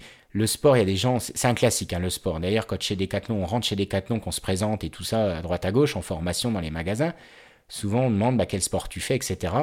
Et souvent, on rigole en disant « Bon, ça, c'était avant. Maintenant, en gros, tu auras tellement de boulot, de responsabilité que malheureusement, le sport, tu n'auras plus le temps d'en faire. » Et c'est une grave erreur. Donc, bien sûr, 90% des gens, c'est le cas, ou 80%. Ce n'était pas mon cas. Je pourrais vous raconter des anecdotes, pareil, réelles, où il m'est arrivé d'avoir une demi-heure seulement pour manger, d'aller courir, tant pis. Au lieu de fumer une clope à 16h avec le café comme la majorité des gens, moi, je mangerai mon tupperware à 16h et puis je fais 7 bornes, 7 km le midi et c'est parti. Et même s'il faut, je ne me douche pas. Quand même, de ne pas se doucher, moi, je ne pourrais pas. Mais oui, mais il est là le problème. C'est pourquoi on ne peut pas se doucher, pourquoi psychologiquement, on a un frein tel qu'on ne peut même plus aller faire de sport parce qu'on ne veut pas être un peu transpirant. Par contre, en été, on n'a pas de souci à être transpirant. On ne va pas aller prendre une douche toutes les heures, enfin, etc. Je referme la parenthèse, mais voilà. Donc, gardez cette work-life balance. Pareil avec les proches, c'est fondamental. Sinon, vous allez au casse-pipe, vous ne pouvez pas continuer tout le temps à 200 à l'heure, ce n'est pas possible. Rappelez-vous le sport, la mise en jachère, les sportifs de très haut niveau, vous le direz, ceux qui réussissent et qui vont loin, c'est ceux qui ménagent leur monture. Donc ça, c'est super important. Allez, point numéro 15, embaucher trop vite. Donc là, n'oubliez pas, on est après 3-4 ans d'expérience d'entreprise. Si vous dépassez 100, 150 000, 200 000 euros, vous allez forcément, la question va venir de « faudrait que j'embauche, j'ai plus assez le temps de tout faire, j'ai envie de profiter » parce que l'oncle Ben m'a dit qu'il fallait reprendre soin de moi, de mon corps et ne pas oublier la santé physique et mentale. Donc, je décide d'embaucher. Attention, je vous donne une data sortie de mon chapeau et de l'expérience. En général, on dit qu'il faut à peu près 100 000 euros de chiffre par collaborateur, dans l'idée, hein, très très largement. Donc ça veut dire que déjà avant 100 000 euros, oubliez. Après, qu'on vous aide ponctuellement en filant un billet, pourquoi pas, ou une bouteille de vin à un ami, mais embaucher en dessous 100 000, honnêtement, c'est compliqué. Donc du coup, jusqu'à 200 000, je dirais quasiment, on peut le faire seul, globalement. Moi, c'est toujours les défis que je me fixe d'ailleurs, de se dire, bah voilà... Je trouve que c'est un bon défi de se dire jusqu'à 200 000, j'essaie de tenir tout seul, à temps plein, hein, dessus. Ou alors de prendre quelqu'un si on a un pied dans une autre entreprise, hein, comme je vous l'ai dit. Mais en gros, 100 000 euros par personne. Donc si vous faites 100 000, vous êtes tout seul. Vous faites 200 000, vous pouvez vous prendre quelqu'un, dans l'idée. Hein. Mais attention, parce que souvent, on a tendance à, pour les mauvaises raisons, encore une fois, à recruter quelqu'un. Et ça va vous plomber littéralement. La trésorerie, etc. Parce que c'est souvent bien plus coûteux que ce qu'on imagine. Donc attention là-dessus. Mieux vaut... allouer du temps à la processisation des choses, faire en sorte que ça aille beaucoup plus vite sur les mêmes tâches. Et c'est là où des fois, c'est ce que je vous partage comme conseil, qu'il vaut mieux prendre quelqu'un ponctuellement, un freelance, qui va vous aider à automatiser un point et qu'après, vous en aurez plus besoin. Vous allez lui donner par exemple, je sais pas, 250 euros ponctuellement, il va vous aider à mettre en place ça sur votre site pour que ça aille beaucoup plus vite.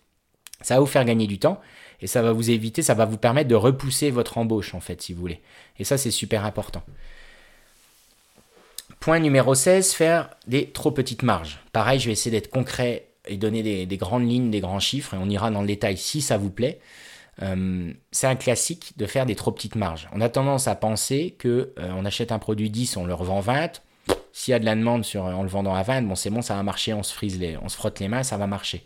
Et ça, c'est une grosse erreur parce qu'en fait, au moment où vous allez payer de la TVA, au moment où vous allez devoir investir, eh bien, en fait, ça va être délicat d'augmenter vos prix du jour au lendemain. C'est compliqué. Et des fois, quand on augmente les prix, la demande ne suit plus parce que bah, d'autres sont moins chers que vous, parce que les gens ne sont pas prêts à mettre autant, etc. Et donc là, c'est la mort de votre entreprise, même après ces 2 ou 3 ans d'existence. Vous voyez ? Donc ça, il faut faire très attention. Mettez la barre haute, ça c'est un conseil que je vous donne, même en faisant que 30 000 euros de chiffre par an au début quand vous vous lancez en micro-entreprise, faites comme si vous payiez déjà de la TVA.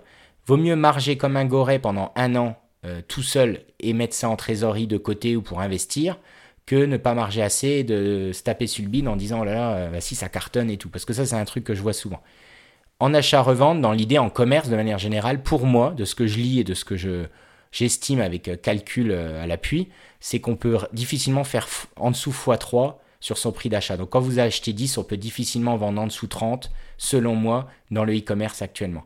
Si vous devez vendre en dessous pour réussir, il y a un problème. Il y aura un problème, il y a un problème. C'est compliqué à tous les niveaux. Hein. J'ai beau retourner le problème dans tous les sens, qu'on veuille grossir ou pas, qu'il y a des levées de fonds, des volontés, des stratégies. C'est quand même difficile.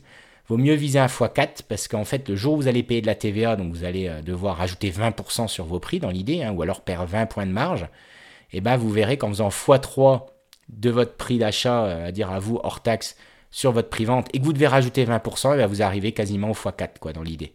Donc voilà une des grandes lignes pour vous aider, surtout les débutants, x3 minimum quand vous achetez un produit, sans parler de valeur que vous ajoutez dessus. Si vous ajoutez une valeur qui vous prend du temps, ben vous le rajoutez à votre produit.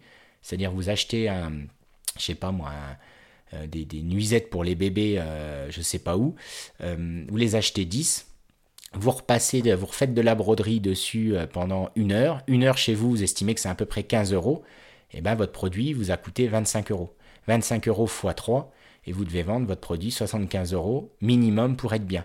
Si là, vous prenez votre claque, ce qui risque d'arriver, et que je vois souvent... Ah non, t'es fou, à 75, je ne le vendrai jamais. Et ben voilà, et ben vous êtes cuit. Et vous ne serez même pas à cette étape d'ailleurs de vie de votre entreprise. Voilà. Donc, soit vous le laissez tout petit sans TVA et vous restez flat, pourquoi pas, et vous développez un autre business ou pas. Ça, c'est quand même possible. Mais sous le x3, c'est compliqué. Ça va être très compliqué. Voilà. x4 étant un idéal, comme je vous l'ai dit. C'est global, c'est une moyenne dans votre catalogue. S'il y a un produit qui est à x2,5 et puis qu'il y en a 8 ou 9 autres à x4, ça tient, il n'y a pas de souci. Il faut savoir le faire pour être agressif sur un petit segment, etc. Il faut savoir le faire. Point numéro 17, la gestion financière. Alors ça, je vous l'ai dit, on a l'artiste d'un côté et on a le financier de l'autre. La vérité étant dans les nuances, il faut être entre les deux. Donc si vous êtes trop artiste, on revient à cette gestion financière souvent très difficile pour ces gens-là. notamment quand arrive le cap de la TVA, le bourbier de la TVA. Donc, je le rappelle, 92 000 € quand je vous parle pour l'achat-revente. C'est beaucoup moins pour la prestation de service, mais on est des commerçants, donc je reste sur ces exemples. Et là, on arrive, notamment avec la TVA, qu'est-ce que je fais? Il me faut un comptable, parce qu'au début, on se dit « Ah, c'est pas compliqué la TVA, on redonne 20% de notre chiffre d'affaires hein, dans l'idée, mais on doit aussi déduire tous nos achats. » Et souvent, quand on met pas son nez dedans, eh ben, on se rend compte qu'il y a beaucoup plus d'achats qu'on ne l'imagine, on n'y pense pas. Le scotch, quand on achète son scotch sur Amazon avec une agrafeuse, eh ben, regardez le temps que vous allez passer pour aller récupérer la facture sur Amazon, amusez-vous à le faire, vous verrez. Ben, quand vous avez ça x10 et que vous devez le rajouter à votre métier artistique, ben, ça demande du temps. Et donc là, vous allez vous dire, ah ouais, le comptable, c'est peut-être pas si mal. Donc moi, je vous donnerai un plan pour la compta, si vous le souhaitez, avec comment je travaille, etc. C'est beaucoup moins cher qu'un comptable.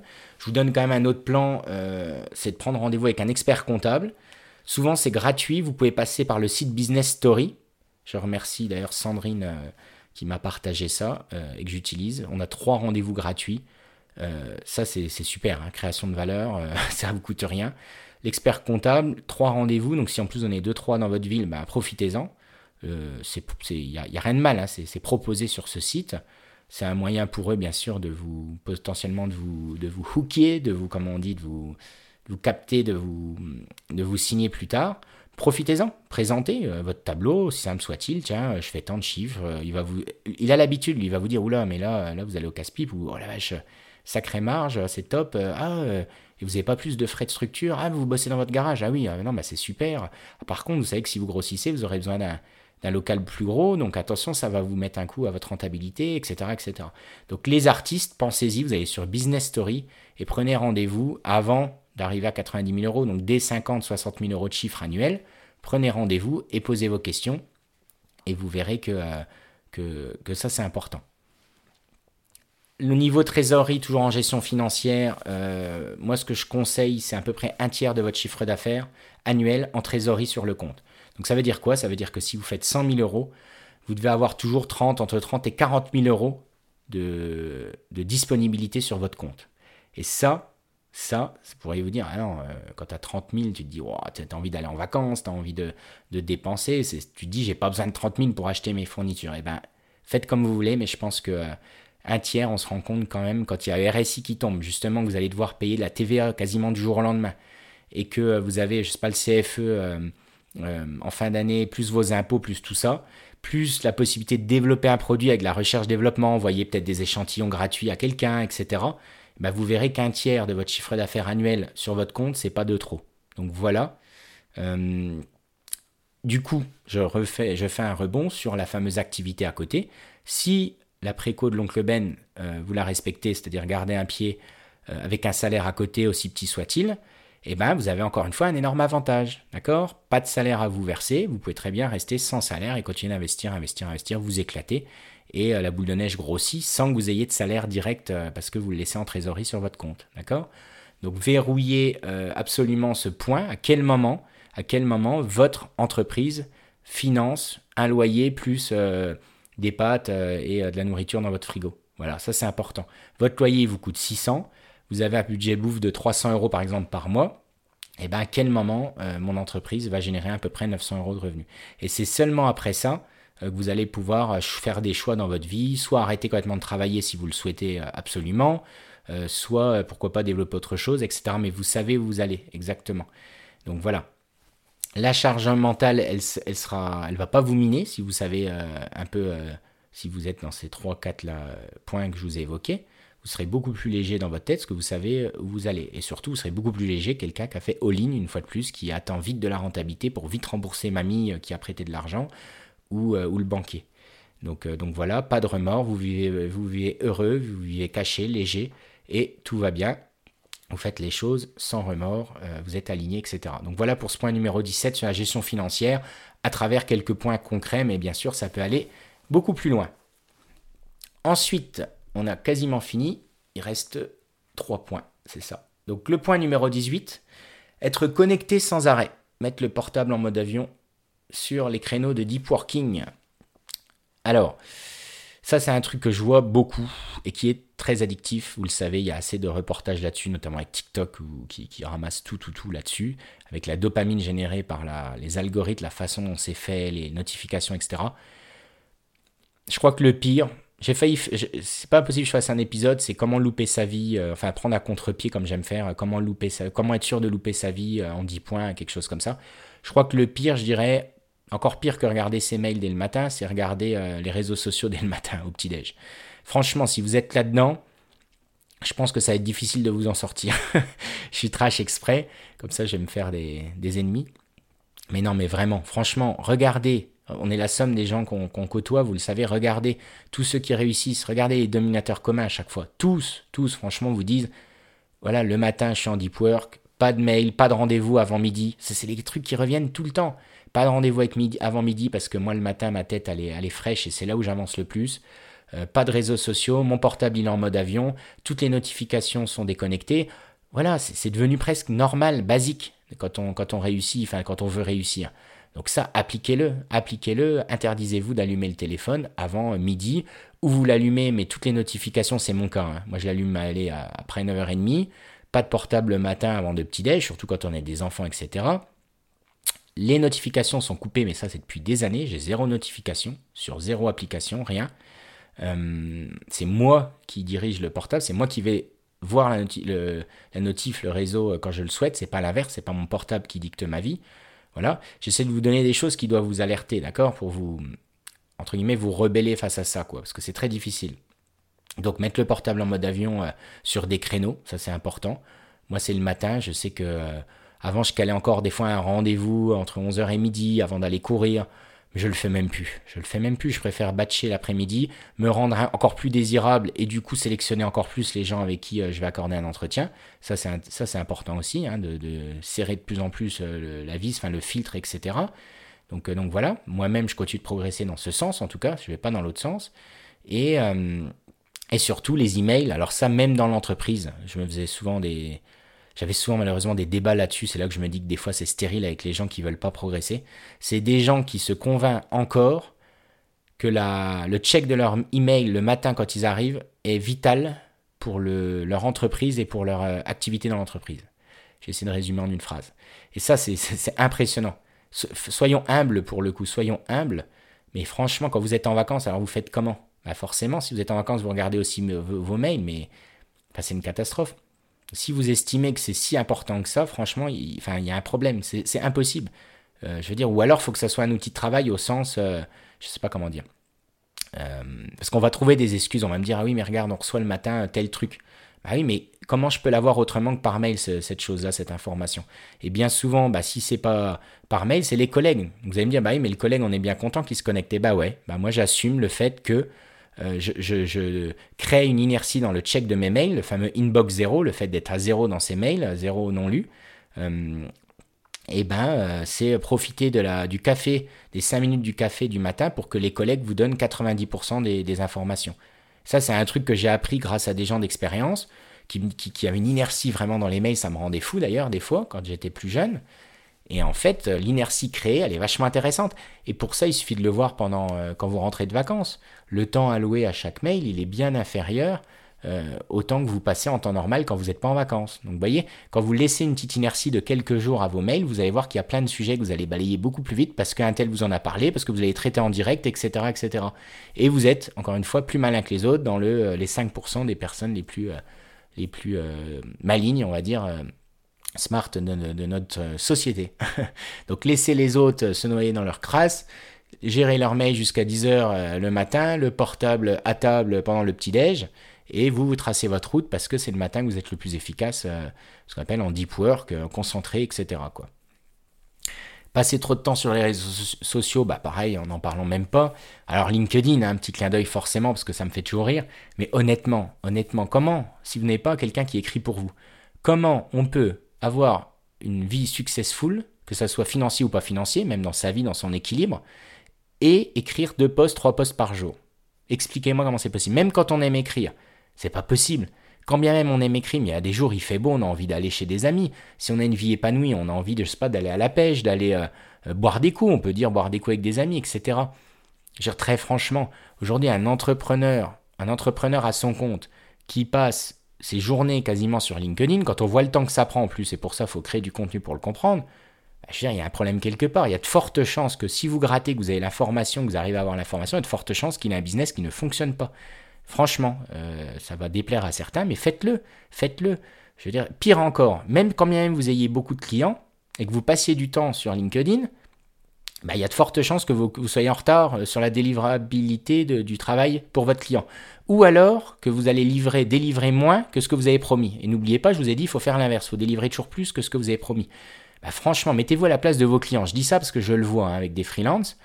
Je veux dire, ils sont satisfaits à 7 sur 10 sur ce qu'ils vous ont fourni et vous les voyez écrire 3 fois par jour des articles sur LinkedIn. Qu'est-ce qu'on pense, nous, en tant que clients ? Ça, on vous le dit jamais, ça, dans les podcasts. Qu'est-ce qu'on pense ? Forcément, les podcasteurs sont souvent des infopreneurs, etc. parce qu'ils veulent vous vendre leur service, etc. Mais je vous le dis, parce que c'est quelque chose qu'on voit. J'en parle avec des amis, mais j'ai plein d'amis qui sont, enfin, pour pas dire la majorité, qui ne sont pas sur LinkedIn et qui sont successful, mais ils passent même pas 5 minutes, ils allouent même pas 5 minutes de temps de cerveau, comme ils me disent d'ailleurs souvent, à LinkedIn. Je rappelle, je m'amuse toujours avec le Thibault Louis, parce qu'il me fait toujours rire sur LinkedIn, mais c'est un chic type, il n'y a pas de doute là-dessus, mais c'est marrant parce qu'il est obligé d'entretenir toujours sa machine, parce que c'est ce qu'il fait vivre, hein, sa communauté, donc il est dans cette tourmente, de toute façon il ne peut plus en sortir, parce que c'est ce qu'il fait manger à la fin du mois, c'est ça. Donc il est obligé de donner du love, de la dopamine à ceux qui le suivent. Et ceux qui le suivent, c'est des gens qui se cherchent, qui sont potentiellement perdus et qui se cherchent. Donc ils ont besoin d'être nourris de ça. Enfin, je veux dire, c'est évident. Mais automatiquement, le temps que ce jeune passe à écrire sur LinkedIn, c'est du temps où il ne crée pas de... entre guillemets, de valeur pour lui-même. Il va créer de la vanity métrique, là, du plaisir court terme, grâce à de la dopamine, grâce aux notifications. Alors oui, il met en application tout un tas de trucs, et c'est très bien. Mais encore une fois, quand on écrit 2 à 3 posts par jour, qu'on ne me fasse pas croire, et pourtant Dieu sait que j'écris vite, j'ai écrit des milliers, des centaines d'articles, etc., en référencement dans toute ma vie, et puis de passion, hein, pas juste pour être payé ou pour le travail. Ça prend du temps, quand on fait bien les choses, ça prend du temps, il y a une veille derrière, il faut lire, etc. Enfin, je veux dire, personne ne peut me dire « Ah oui, moi je passe ma journée sur le portable à écrire, je me sens super bien, super épanoui. » Non, enfin voilà. Donc voilà, attention à ça, ça ne veut pas dire qu'il ne faut pas y aller. Y aller ponctuellement, c'est important pour son branding, donc sa marque personnelle. Mais de là à faire 2 à 3 articles par jour, bah, je pense que ça peut être très dangereux. Voilà. Donc attention à tout ce qui vous donne de la gratification court terme. On est dans une société court-termiste, on veut de la gratification et c'est pour ça qu'on est sur les réseaux sociaux. Si on n'a pas la gratification qu'on attendait dans son entreprise, on va la chercher sur les réseaux. Et voilà pourquoi c'est un gros danger selon moi pour les entrepreneurs qui passent du temps sur LinkedIn, parce que c'est pas la vraie vie. C'est exactement comme quand vous allez sur du porno, vous n'y connaissez rien, c'est pas la vraie vie.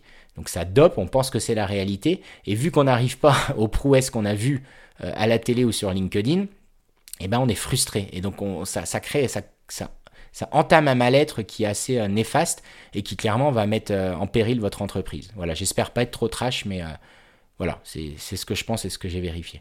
Point numéro 19, l'inertie des devis et des factures mélangées au délai de paiement. Alors ça, c'est un gros sujet. Gros sujet. Moi, j'ai pas complètement encore hacké le game là-dessus.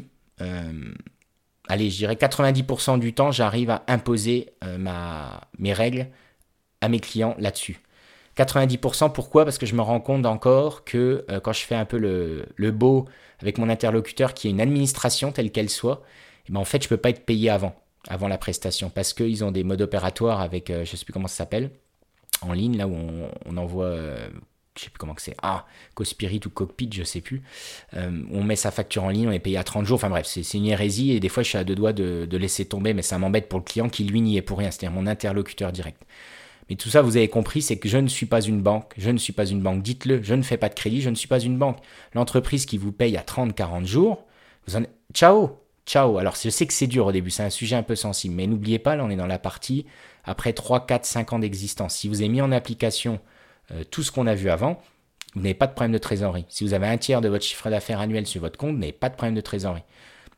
Donc, à un moment donné, faites les choses, soyez payé au moment de la commande et pas après la livraison du produit ou du service.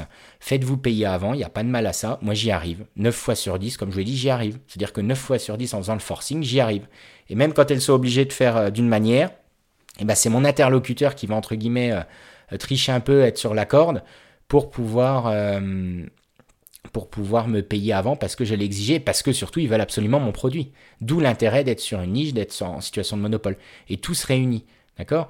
Mais attention, le devis, c'est pareil. Les devis, à un moment donné, le nombre de fonds m'a dit « il me faudra un devis pour ma comptabilité ». Ben non, à un moment donné, en fait, tu mets tous tes articles dans ton panier, tu fais une copie d'écran et t'as ton devis. Si tu as besoin d'avoir, je sais pas quoi, le numéro de SIRET, machin, écoute, je te le rajoute, je fais une copie d'écran, je te mets le SIRET. J'exagère un peu, après, il y a d'autres moyens intermédiaires, mais les devis, ça prend du temps. Les devis, ça prend du temps. Les gens, c'est des touristes. Les gens, ils vous sollicitent, ils demandent 4 devis, 5 devis pour se décider sur un achat à 1500 balles parce qu'ils sont fauchés, parce que c'est compliqué, etc. C'est une réalité que je vous dis là, je suis cash, parce que vous êtes entrepreneur et vous allez l'entendre. Mais c'est pareil partout. Le mec qui a des voiles tendues en Lorraine, c'est pareil. S'il répondait à toutes les demandes, il passerait moitié de son temps à faire des devis, quoi. Bah non. Les devis, la majorité du temps, vous pouvez dégrossir par téléphone. En 3 minutes, vous lui avez donné un ordre d'idée. Et vraiment, quand la personne, vous savez que c'est vraiment, elle n'a pas le choix, c'est procédurier. Eh ben, écoutez, avec un petit plugin, machin, il transforme son panier en devis. Et il reçoit ça, il reçoit un PDF et c'est fini. Et les factures, c'est pareil. Les factures, la plupart du temps, c'est géré par un petit webmaster, enfin un gars qui va vous aider, comme je vous disais, à automatiser le truc. Et c'est fini. Enfin voilà, arrêtez vraiment de faire des devis, des factures, des mails. Putain, des fois, je vois des entreprises, la moitié de l'effectif de l'open space, ils passent du temps à faire des devis et des factures, quoi. Mais enfin, je veux dire, un devis, ça a un coût. Et dites-le à votre client, parce qu'il faut préparer votre argumentaire, sinon vous allez vous faire des ennemis. Moi, je dis toujours, un devis, c'est les autres clients qui payent, en fait, les devis. Si vous faites moitié de votre temps, vous faites des devis. Bah, à 15 € de l'heure, si vous passez 4 heures de votre journée à faire des devis, bah, c'est bien les autres clients qui ont acheté qui payent ces devis. Il faut bien que quelqu'un paye le temps que vous avez alloué à ces devis. Vous comprenez ? Donc, prenez-le en compte et servez-vous-en dans votre argumentaire et vous verrez que votre interlocuteur, s'il est intelligent, il le comprendra. Et s'il n'est pas assez intelligent pour comprendre, eh ben, dites-lui d'aller voir votre concurrent. Et ça, c'est encore un point, mais vraiment, hein, ça fonctionne. Dites-lui, sans se la péter, il ne faut pas prendre de haut non plus, c'est lui qui vous fait vivre, voilà. Mais il faut trouver cet équilibre en disant, bah, franchement, monsieur, moi, il m'est arrivé, pour des devis à plusieurs centaines d'euros, de dire, véridique, hein, de dire, mais monsieur, pourquoi vous n'allez pas voir, envoyer le lien d'un des concurrents en disant, si vous voulez, les moins chers, franchement, en plus, son produit, il n'est pas dégueu, avec le prix, enfin, le budget que vous avez, parce que bien souvent, c'est les mêmes personnes qui grattent, hein, pour la petite info, donc ils vont vous faire remettre à jour votre devis. Eh ben, pour le budget que vous avez, monsieur, vous devriez aller là-bas. En plus, ça sera moins cher, etc. Désolé, nous, on est plutôt qualité, priorité. Et par contre, on passe du temps sur notre produit et pas devant notre ordinateur, vous voyez. Donc, préparez votre petit storytelling là-dessus pour vos réponses et vous verrez que ça va aller tout seul. Et vous allez passer de 50 devis à 25 grâce à ça. Je ne dis pas qu'il faut arrêter du jour au lendemain, mais l'intérêt, c'est de juste de mettre la puce à l'oreille et que vous ayez le bon réflexe là-dessus. Donc voilà, dernier point, et on en aura fini. Face au marché capricieux, ne pas savoir pivoter ou arrêter une idée. Ça, c'est quelque chose que j'ai mis en dernier, parce que ça arrive de plus en plus, on l'a vu avec le Covid. Un marché, c'est capricieux. Ce qui marche aujourd'hui ne marchera pas demain. Et je pense qu'il y a les entreprises qui disparaissent après 5 ans d'existence. Je dirais qu'il y en a 1 sur 2. Alors, je dis ça vraiment à la louche. Il y en a 1 sur 2 qui disparaissent pour ces raisons. C'est-à-dire qu'on n'a pas su se remettre en question face au contexte économique qui évolue, face à la façon de consommer qui évolue, etc. Et c'est pareil en interne avec les fameux devis et factures. Celui qui a pris les devants et qui a investi dans un logiciel qui automatise tout ça, eh ben, il va devenir beaucoup plus compétitif dans 2 ans par rapport à l'autre entreprise qui est restée, lui, à l'ancienne avec le crayon de papier sur les oreilles. Et c'est là où les gros groupes, analyser les gros groupes. Un coup, je rappelle, il y a le patron de chez Tati qui était venu et qui on discutait. Moi, j'étais chez Decathlon et il me disait « Putain, Decathlon, vous avez toujours eu 10 ans d'avance. » Et le jour où je lui ai montré qu'on travaillait tous sur téléphone portable, à l'époque, on était des ovnis, on avait tout, on avait accès aux chiffres du monde entier sur téléphone portable. Et c'est pareil d'ailleurs chez Weldom, le roi Merlin, enfin toute la team de famille Mullier, là. Et ben, il me disait « Waouh, là, je viens de me rendre compte que vous avez 20 ans d'avance. » Bon, je lui ai montré les détails avec quoi on avait accès, avec les RFID, le fait qu'on inventoriait en 2 secondes alors qu'ils inventoriaient encore au crayon de papier, qu'ils avaient encore des intérims qui payaient 50 intérims tous les trimestres pour faire un inventaire de nuit comme on l'a connu dans le passé. Et enfin voilà, donc ils se sont dit, waouh, et ben voilà. Mais je serais curieux de voir le compte d'exploitation de Tati France, je ne sais même pas d'ailleurs s'il existe encore, désolé, c'est pas ma cam, et celui de Decathlon, quoi. Hein, donc voilà. Donc savoir pivoter au bon moment, c'est important. Arrêtez de vouloir continuer de vous obstiner à pisser contre le vent, comme je dis. Désolé d'être vulgaire, parce que c'est impossible, ça reviendra toujours sur vous. Et bien là, c'est pareil. Faites le pivot quand c'est nécessaire et liquidez vos produits quand c'est nécessaire. Il y a des gens qui omettent que pendant les soldes, l'intérêt des soldes à la base, c'est de vendre à perte. D'accord ? Il y a encore plein de magasins, etc., ou de boutiques, quand je discute, qui ne conçoivent pas de vendre à perte. Pour eux, c'est interdit. Mais non, pendant les soldes, c'est l'intérêt à la base. Les soldes, c'est pas un attrape-nigo à la base. L'intérêt des soldes, c'est de liquider ces produits qui ne marchent pas. Mais il n'y a aucun souci, si votre produit ne marche pas, il vous bloque de la trésorerie, il vieillit dans votre garage ou votre entrepôt, mais liquidez-le, perdez 20 points de marge dessus, vous pendant une semaine vous liquidez tout, et ça c'est encore une force qu'ont compris les gros groupes, vous liquidez tout, les tomates pourries comme on dit, et vous faites rentrer de la fraîche, vous pivotez parce que vous avez compris que le marché il veut plutôt telle typologie de couleur, la couleur là de toute façon elle est démodée, ne vous mentez pas à vous-même, on s'assoit sur son ego, on liquide tout ça, en plus on fait un peu de fraîche, donc ça fait toujours quand même du bien de faire rentrer de la trésor, quoi. Et puis voilà, quoi. Donc arrêtez de vous obstiner comme on dit, c'est en forgeant qu'on devient forgeron, quoi, en gros, à insister, si vous n'avez pas de demande sur un produit ou un marché, arrêtez. Plus tôt vous arrêterez, meilleur vous serez, d'accord, plus tard. Donc voilà. Bon, bah écoutez, je pense que c'est pas mal, ces 20 points, vous me direz ce que vous en pensez, ça va encore faire un bon paquet d'informations réunies là, sur cet épisode, 20 erreurs les plus fréquentes que font les entrepreneurs. Si vous avez des questions, vous voulez rebondir, alors je sais, il y en a un ou deux qui m'ont dit « Oh mais t'es gentil, on peut même pas faire de commentaires sur ton… » C'est vrai, je vais accélérer le site vitrine au moins pour ça, pour le référencement, pour pouvoir… Voilà, retranscrire là, ce que j'ai dit à l'écrit, que ce soit moi ou je mettrai quelqu'un dessus. Mais que vous ayez au moins de la matière, de pouvoir laisser des commentaires, tout ça j'ai bien compris. C'est pas grave. Pour l'instant, je parle un peu dans mon coin tout seul. J'ai toujours pas fait de com d'ailleurs, mais même pas un petit peu, même pas une story personnelle, etc. C'est pas grave. C'est mon exercice à moi. Moi, ça m'éclate.